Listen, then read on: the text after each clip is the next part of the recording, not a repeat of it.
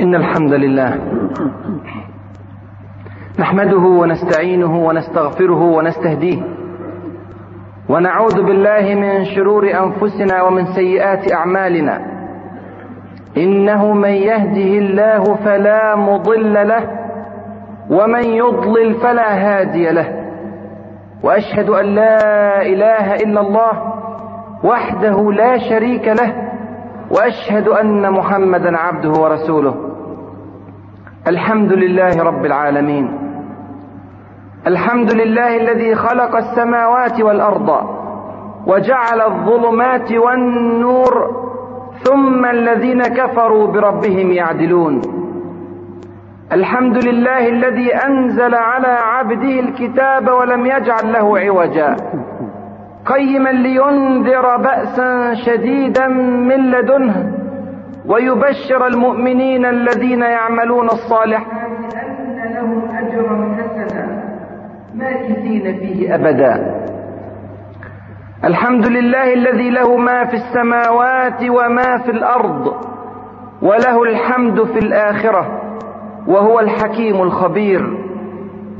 الحمد لله فاطر السماوات والأرض جاعل الملائكة رسلا أولي أجنحة مثنى وثلاث ورباع. يزيد في الخلق ما يشاء. إن الله على كل شيء قدير. الحمد لله كما ينبغي لجلال وجهه والعظيم سلطانه. الحمد لله ملء السماوات وملء الأرض. وملء ما بينهما وملء ما شاء من شيء بعد. وأشهد أنه لا إله إلا الله وحده لا شريك له خلق فسوى وقدر فهدى وأخرج المرعى فجعله غثاء أحوى. وأشهد أن محمدا عبد الله ورسوله وصفيه من خلقه وحبيبه بلغ الرسالة وأدى الأمانة ونصح الأمة وكشف الله به الغمة. وجاهد في سبيل الله حق الجهاد حتى أتاه الله اليقين. فاللهم اجزه خير ما جازيت به نبيا عن قومه ورسولا عن أمته واسقنا من يده الشريفة شربة هنيئة مريئة لا نظمأ بعدها أبدا أبدا يا رب العالمين. آمين آمين. وصل اللهم وبارك على سيدنا محمد وعلى آله وصحبه وسلم. والحمد لله رب العالمين. ثم أما بعد. إخواني في الله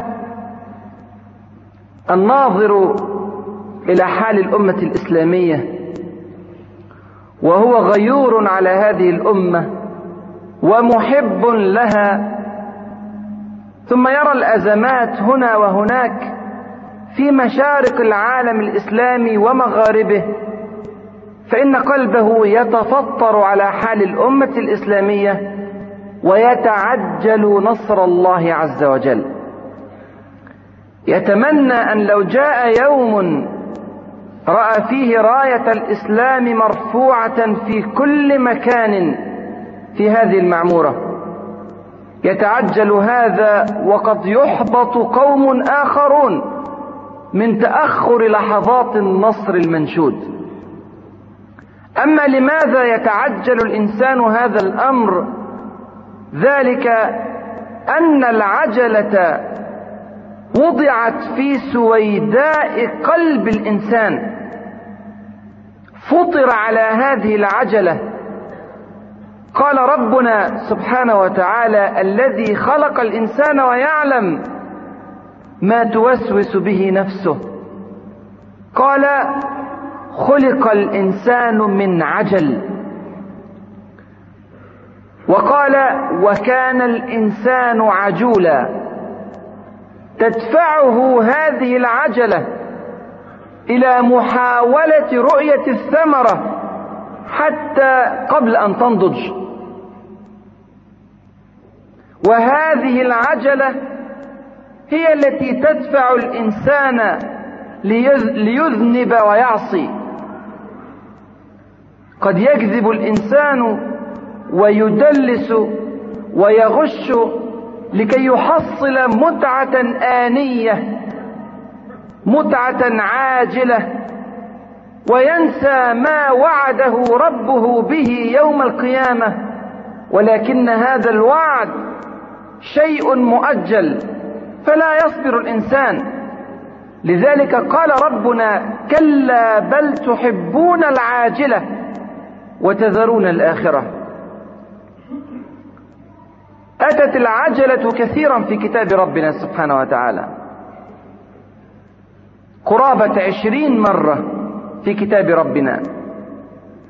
في كل هذه المرات أو في أغلبها تأتي على سبيل الذم وتأتي صفة للكافرين على الأغلب.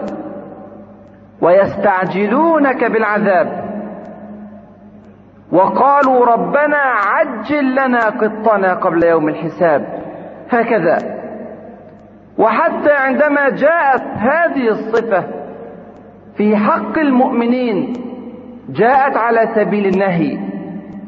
قال ربنا سبحانه وتعالى مخاطبا حبيبه وحبيب وحبيبنا صلى الله عليه وسلم فلا تعجل عليهم إنما نعد لهم عدا.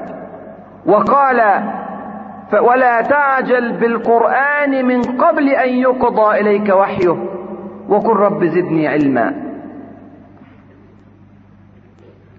والله عز وجل لا يعجل بعجلة عباده. أدار هذا الكون بسنن ثوابت لا تتغير ولا تتبدل. فلن تجد لسنة الله تبديلا ولن تجد لسنة الله تحويلا. ومن سننه سبحانه وتعالى أن النصر عادة ما يتأخر. عادة يتأخر النصر ولا يعجل الله عز وجل به استماعا لأمنيات المؤمنين في أن يرونه بأعينهم. لا يعجل ربنا ربنا سبحانه وتعالى بعجلة العباد. وضرب لنا سبحانه وتعالى في كتابه الكريم الأمثلة الواضحة على تغيير الحال من قهر وبطش واستبداد إلى عزة وسيادة وتمكين. فرأينا أن الأمر يأخذ السنوات والسنوات. ضرب لنا هذه الأمثلة في أكثر من موضع. وراجعوا إن أردتم قصة موسى عليه السلام. قصة بني إسرائيل في مصر. كيف عاشوا القهر والتعذيب والبطش. بكل ألوانه. كيف تجبر وتكبر عليهم فرعون الذي أصبح مضربا للمثل في الكبر والتكبر والبطش والقهر. ذكر ذلك ربنا سبحانه وتعالى فقال في كتابه الحكيم إن فرعون علا في الأرض وجعل أهلها شيعا. يستضعف طائفة منهم يذبح أبناءهم ويستحيي نساءهم. إنه كان من المفسدين. هذا تقرير من رب العالمين سبحانه وتعالى أن هذا الرجل بلغ من الفساد إلى حد لا يتخيل للبشر إن فرعون علا في الأرض وجعل أهلها شيعا. وكان من جرائمه الشنيعة أنه يذبح الرضع من الأطفال. عامة الظالمين في الأرض يلفقون التهم لهذا وذاك في سبيل أن يذبح أو يقتل أو يسجن أو ما إلى ذلك من وسائل البطش. أما أن يذبح رضيع لم يقترف بعد شيئا فهذا إفراط في البطش وزيادة في القهر فعلها فرعون. ثم إنه قال كلمته الفاجرة التي لم يكلها ظالم في مر التاريخ إلا فيما ندر قال أنا ربكم الأعلى. إنه ذبح الرضع وفرق الناس وجعلهم شيعا واستعبد طائفة ثم ادعى الألوهية فأراد الله عز وجل أن يغير هذا الحال. ونريد كما قال ربنا ونريد أن نمن على الذين استضعفوا في الأرض. ونجعلهم أئمة ونجعلهم الوارثين ونمكن لهم في الأرض. ونري فرعون وهامان وجنودهما منهم ما كانوا يحذرون. أراد الله عز وجل كما قال ونريد. أراد أن يغير هذا الحال. أراد أن يرفع هذا الظلم. أراد أن يهلك فرعون ومن معه من المتكبرين المتجبرين. فماذا كانت طريقته سبحانه وتعالى؟ وما هي سنته سبحانه وتعالى في التغيير؟ الآية التي تأتي وراء ذلك مباشرة. قال ربنا فيها وأوحينا إلى أم موسى أن أرضعيه. بعد الوصول إلى هذا العتو في الظلم والقهر والبطش سيبدأ التغيير بولادة موسى عليه السلام. ما زالت هناك ولادة. ثم بعد الولادة تربية في قصر فرعون. ثم بعد ذلك يكبر ويصبح شابا بلغ أشده.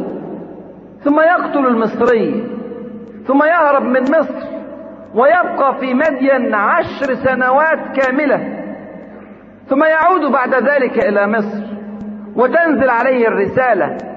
ويحاور فرعون ويقيم عليه الحجة ويحاور السحرة ويقتل السحرة.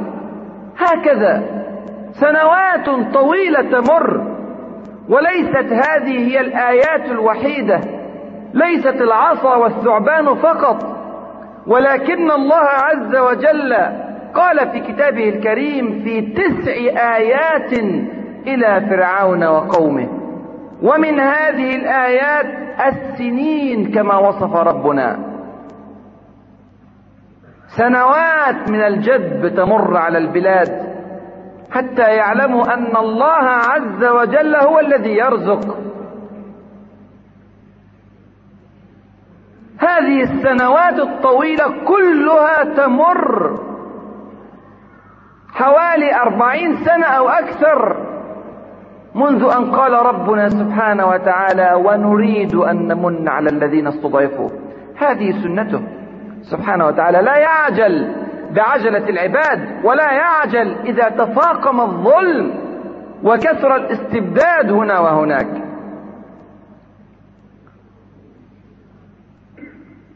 ثم في النهاية خرج موسى عليه السلام بقومه ثم حدثت الهلكة التي تعلمون.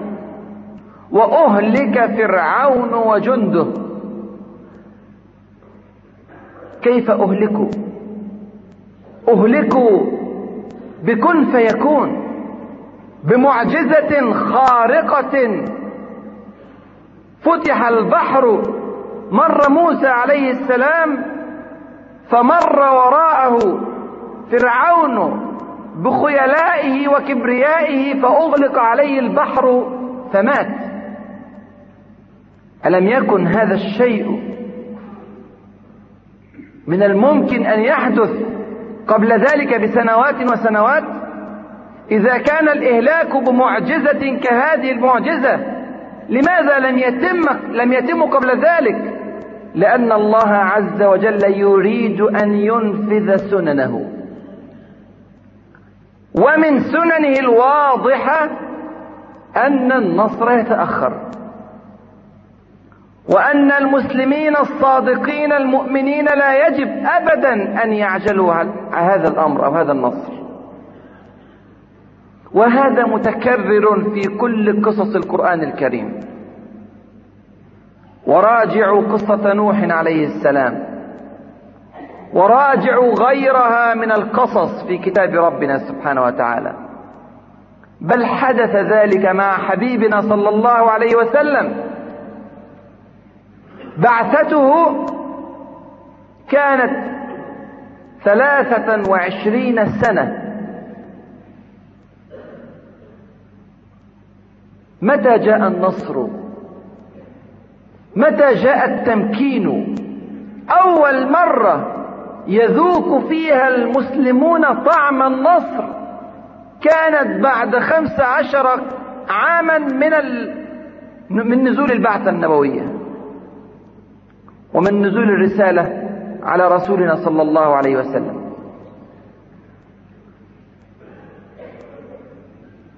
سنوات طويلة في مكة المكرمة من البطش والقهر دون رؤية النصر. ثم هجرة إلى المدينة المنورة وبعد عامين تأتي بدر.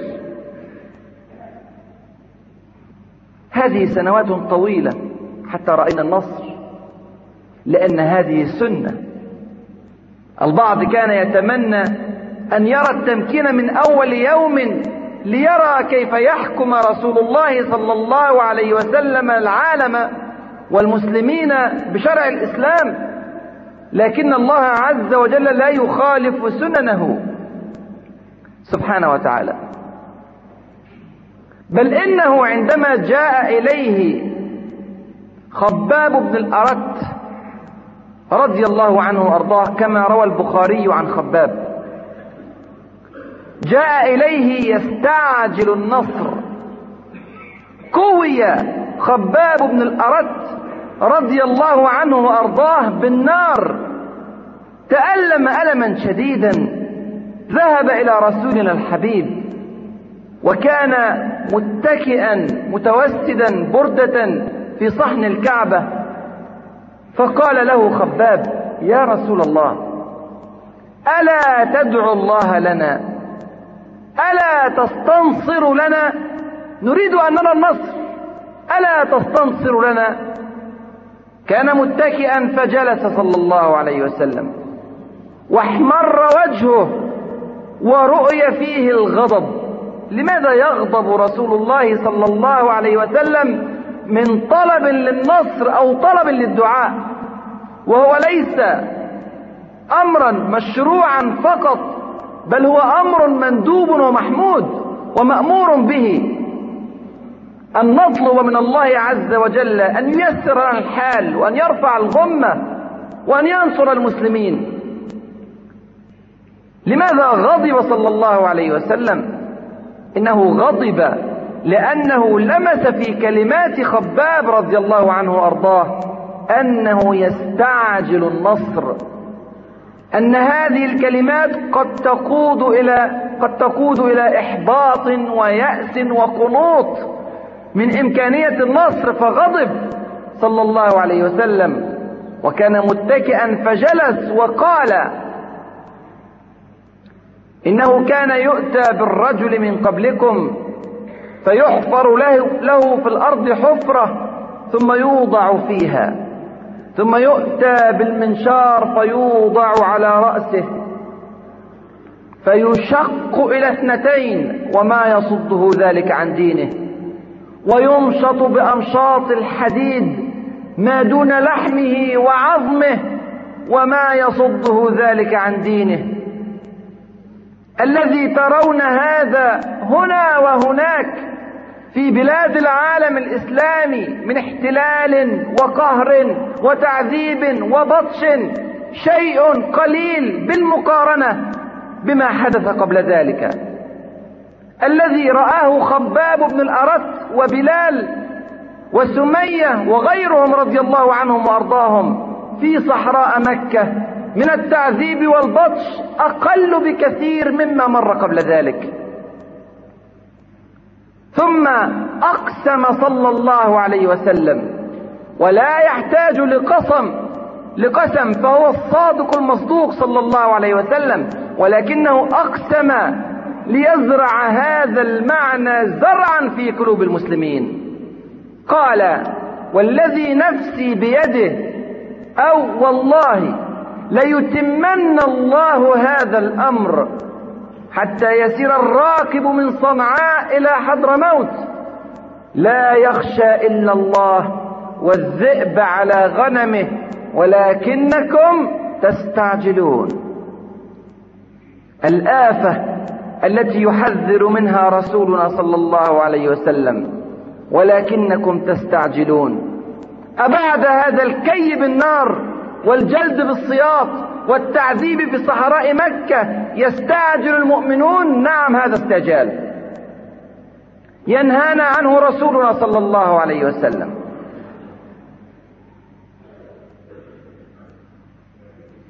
النصر كما وضح رسولنا صلى الله عليه وسلم وأقسم لا بد أن يأتي.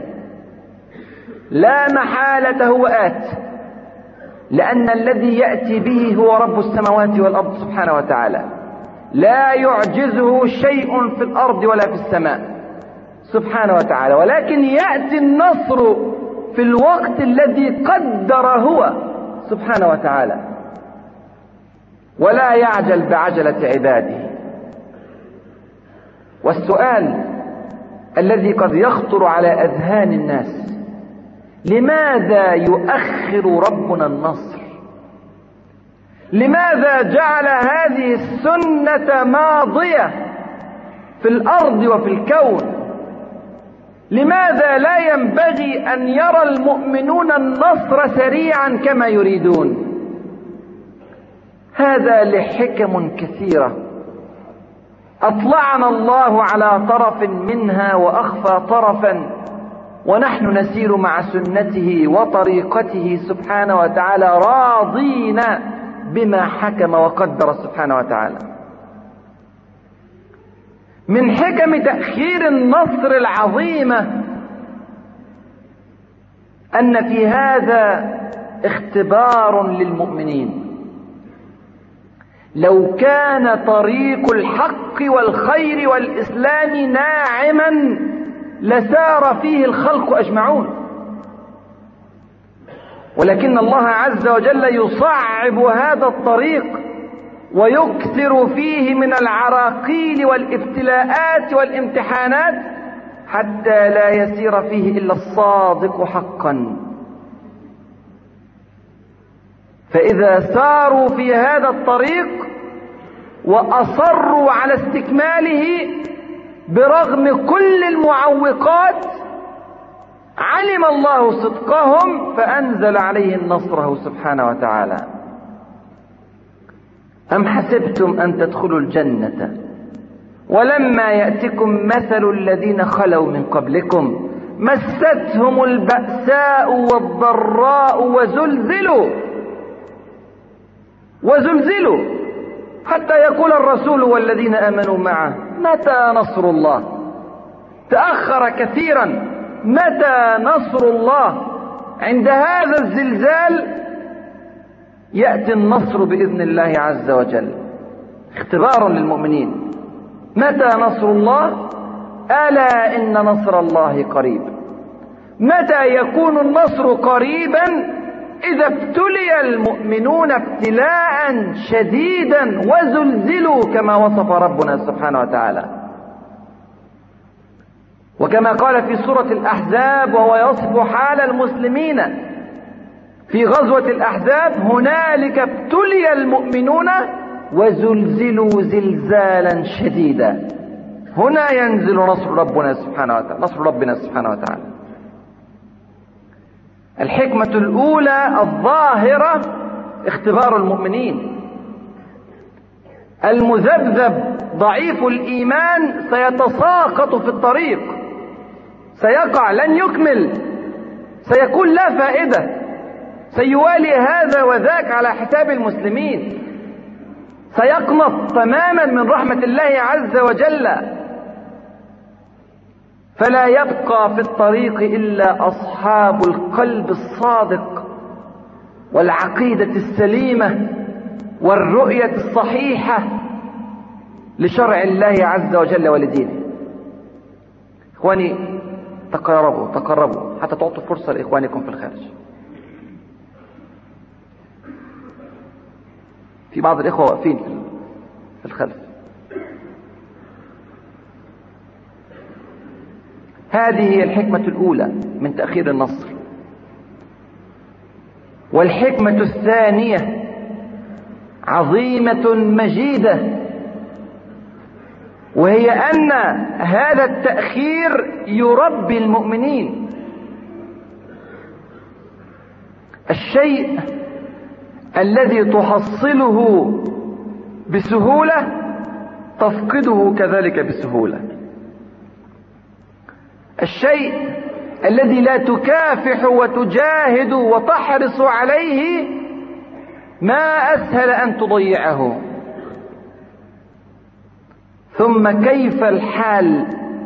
إذا مكن للمسلمين في الأرض ولم تكتمل بعد إيمانياتهم وروحانياتهم وعقيدتهم ولم ينضبطوا انضباطا كاملا بشرع الله عز وجل. والله إنها لتكون فتنة في الأرض. أن يمكن لمسلم لا يفقه دينه. لا يعلم ما أمر ربنا به لم يحرص على تطبيقه. لذلك أراد الله عز وجل أن يمر المؤمنون في مراحل تربية مختلفة. حتى تفرز لنا رجالا أمثال الصديق والفاروق وعثمان وعلي وطلحة والزبير وسعد وعبد الرحمن وغيرهم من هؤلاء القادة الذين غيروا العالم بكامله. لا تكون هذه التربية في ساعة أو ساعتين. لا تكون في لحظة نشاط جاءت على النفس أو على الجسد. تحتاج إلى سنوات وسنوات ليصهر المسلم في بوتقة الشرع فيخرج متشبعا تمام التشبع بكل كلمة وحرف في كتاب ربنا وبكل كلمة وحرف خرجت من لسان رسولنا صلى الله عليه وسلم. هذا يحتاج إلى وقت لئلا تكون فتنة في الأرض بعد ذلك. الأمر الثالث الذي من أجله يؤخر الله عز وجل النصر هو إمهال الظالمين. إقامة الحجة على عباد الله الذين تكبروا وتجبروا وظلموا. يمد الله عز وجل في أعمارهم وفي أعمار أممهم ليقيم عليهم الحجة. كما روى البخاري عن أبي موسى الأشعري رضي الله عنه أن رسول الله صلى الله عليه وسلم قال إن الله ليملي للظالم حتى إذا أخذه لم يفلته ثم قرأ قول الله عز وجل وكذلك أخذ ربك إذا أخذ القرى. إن أخذه أليم شديد. ثم في النهاية يؤخر النصر رغما عن أمنيات المؤمنين لأن الله عز وجل يطلع على كونه وعلى, وعلى, وعلى عباده ويعلم مستقبلهم وما هم قادمون عليه ويعلم أن هناك من الرجال من أبناء الصف الكافر المحارب للمسلمين سينضمون إلى صف المسلمين. ماذا لو كان الله عز وجل استجاب لرغبة خباب وأهلك مكة بمن فيها أيام مكة؟ كان المسلمون سيخسرون خالد بن الوليد عكرمة بن أبي جهل العباس بن عبد المطلب صفوان بن أمية الكثير ممن بعد ذلك حمل اللواء وسار به في مشارق الأرض ومغاربها. يفتح هنا وهنا ويفتح الله عز وجل به قلوب البلاد والعباد. بعلمه سبحانه وتعالى أخر النصر ليحتوي هؤلاء في صف المسلمين فتكون النجاة للمسلمين في الدنيا والآخرة. استنقذهم ربنا من الجحيم إلى الجنة عندما أخر النصر هكذا. هذا طرف من الحكمة. ولا شك أن الله عز وجل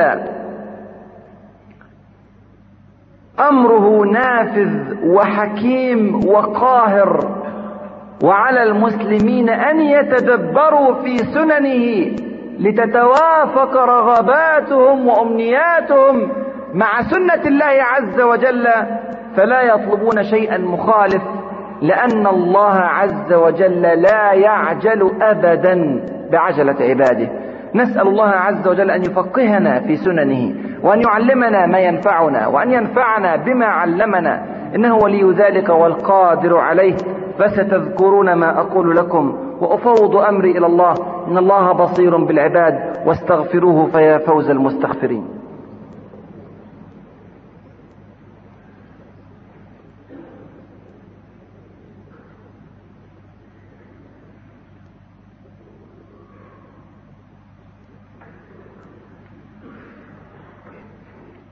إن الحمد لله نحمده ونستعينه ونستغفره ونستهديه ونعوذ بالله من شرور أنفسنا ومن سيئات أعمالنا إنه من يهده الله فلا مضل له ومن يضلل فلا هادي له وأشهد أن لا إله إلا الله وحده لا شريك له وأشهد أن محمدا عبده ورسوله.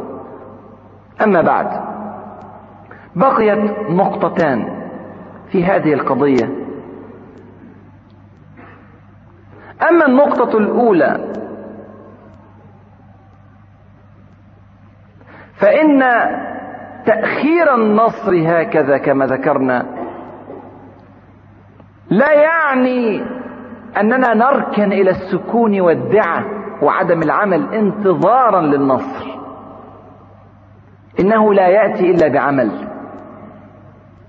لا يظن واحد من المسلمين أن المسلمين في زمان مكة كانوا يجلسون هكذا ينتظرون نصر الله عز وجل ليأتي في بدر أو في غيرها. إنما كان هناك عمل دؤوب يناسب الزمان والمرحلة التي يعيشون فيها. كان هناك تقوية للإيمان وترسيخ للعقيدة في قلوب المسلمين. كان هناك وحدة في الصف المسلم حتى أصبح الرجل يخاف على أخيه في الإسلام مع أنه قد باعدت بينهم العوائق القبلية. بل إن بعضهم كان يحب أخاه في الإسلام وليس من العرب أصلا. وكلنا اطلع على تاريخ الصديق رضي الله عنه وأرضاه وكيف أنفق أمواله حبا لإخوانه واستنقاذا لهم في سبيل الله عز وجل. فهذا عمل يحتاج إلى إعداد وتربية. كانت هناك دعوة إلى الله عز وجل ما وقفت لحظة في فترة مكة. حتى عندما أغلقت الأبواب وأوصدت في وجه رسول الله صلى الله عليه وسلم بعد العام العاشر من البعثة بعد موت أبي طالب والسيدة خديجة رضي الله عنها وأرضاها حتى بعد هذا الأمر وقد أغلقت أبواب الدعوة تماما في مكة خرج منها إلى الطائف. حركة مستمرة. وفي مواسم الحج كانت تأتي القبائل إلى مكة فيتحرك عليها قبيلة قبيلة وفردا فردا. مهما صد عن سبيل الله ومهما امتنعوا ومهما قاوموا ومهما سخروا عمل دؤوب في سبيل الله. إنفاق مستمر في سبيل الله. وجاهدهم به جهادا كبيرا وجاهدهم بالقرآن الكريم جهادا كبيرا. إذا تأخر النصر لا يعني ركون المسلمين أو سكونهم. ولكن يعني حركة دائبة نشيطة لا سكون فيها ولا راحة في سبيل إعزاز هذا الدين. والنصر يأتي في الوقت الذي وقته ربنا سبحانه وتعالى. هذه نقطة.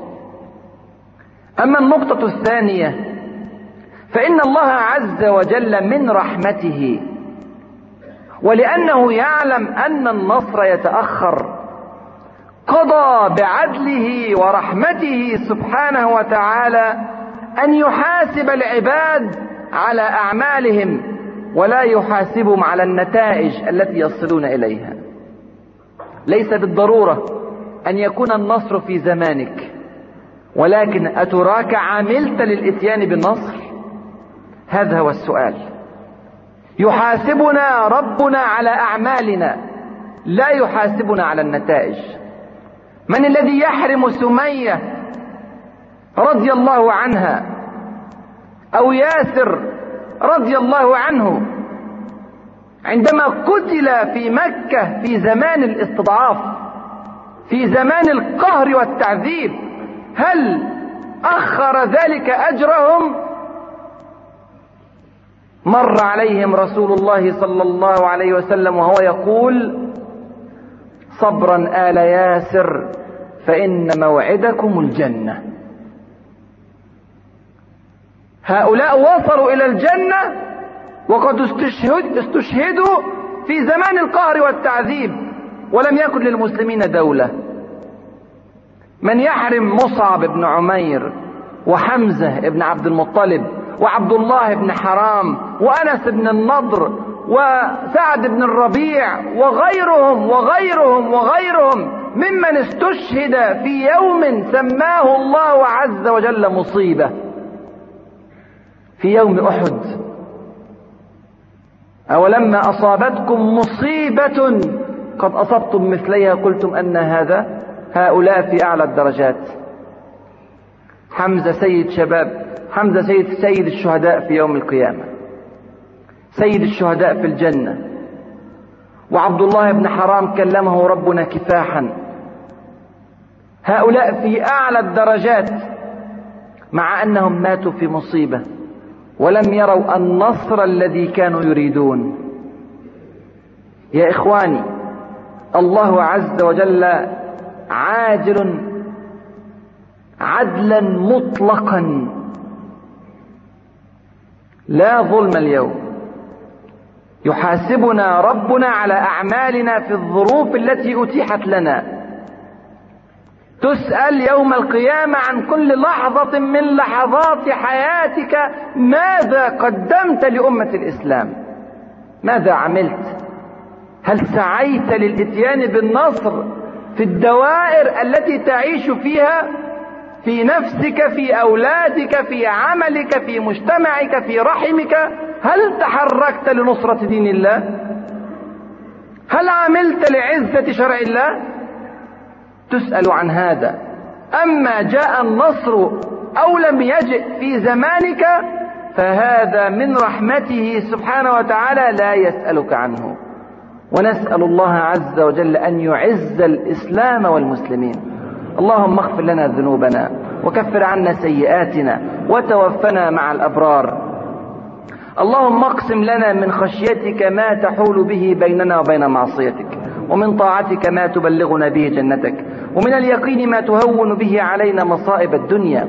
ومتعنا اللهم بأسماعنا وأبصارنا وقواتنا أبدا ما أبقيتنا. واجعله الوارث منا واجعل ثأرنا على من ظلمنا وانصرنا على من عادانا. اللهم انصرنا على من عادانا. اللهم لا تجعل مصيبتنا في ديننا. ولا تجعل الدنيا أكبر همنا ولا مبلغ علمنا ولا تجعل إلى النار مصيرنا واجعل الجنة هي دارنا ومستقرنا. اللهم ارحمنا فإنك بنا راحم ولا تعذبنا فأنت علينا قادر. والطف بنا يا مولانا فيما جرت به المقادير. اللهم انصر الإسلام وأعز المسلمين. انصر المسلمين في مشارق الأرض ومغاربها يا رب العالمين. اللهم اعل رايات المؤمنين واربط على قلوب الموحدين ووحد بين صفوف المسلمين وأرنا الحق حقا وارزقنا اتباعه وأرنا الباطل باطلا وارزقنا اجتنابه وآخر دعوانا أن الحمد لله رب العالمين وأقم الصلاة إن الصلاة تنهى عن الفحشاء والمنكر ولذكر الله أكبر والله يعلم ما تصنعون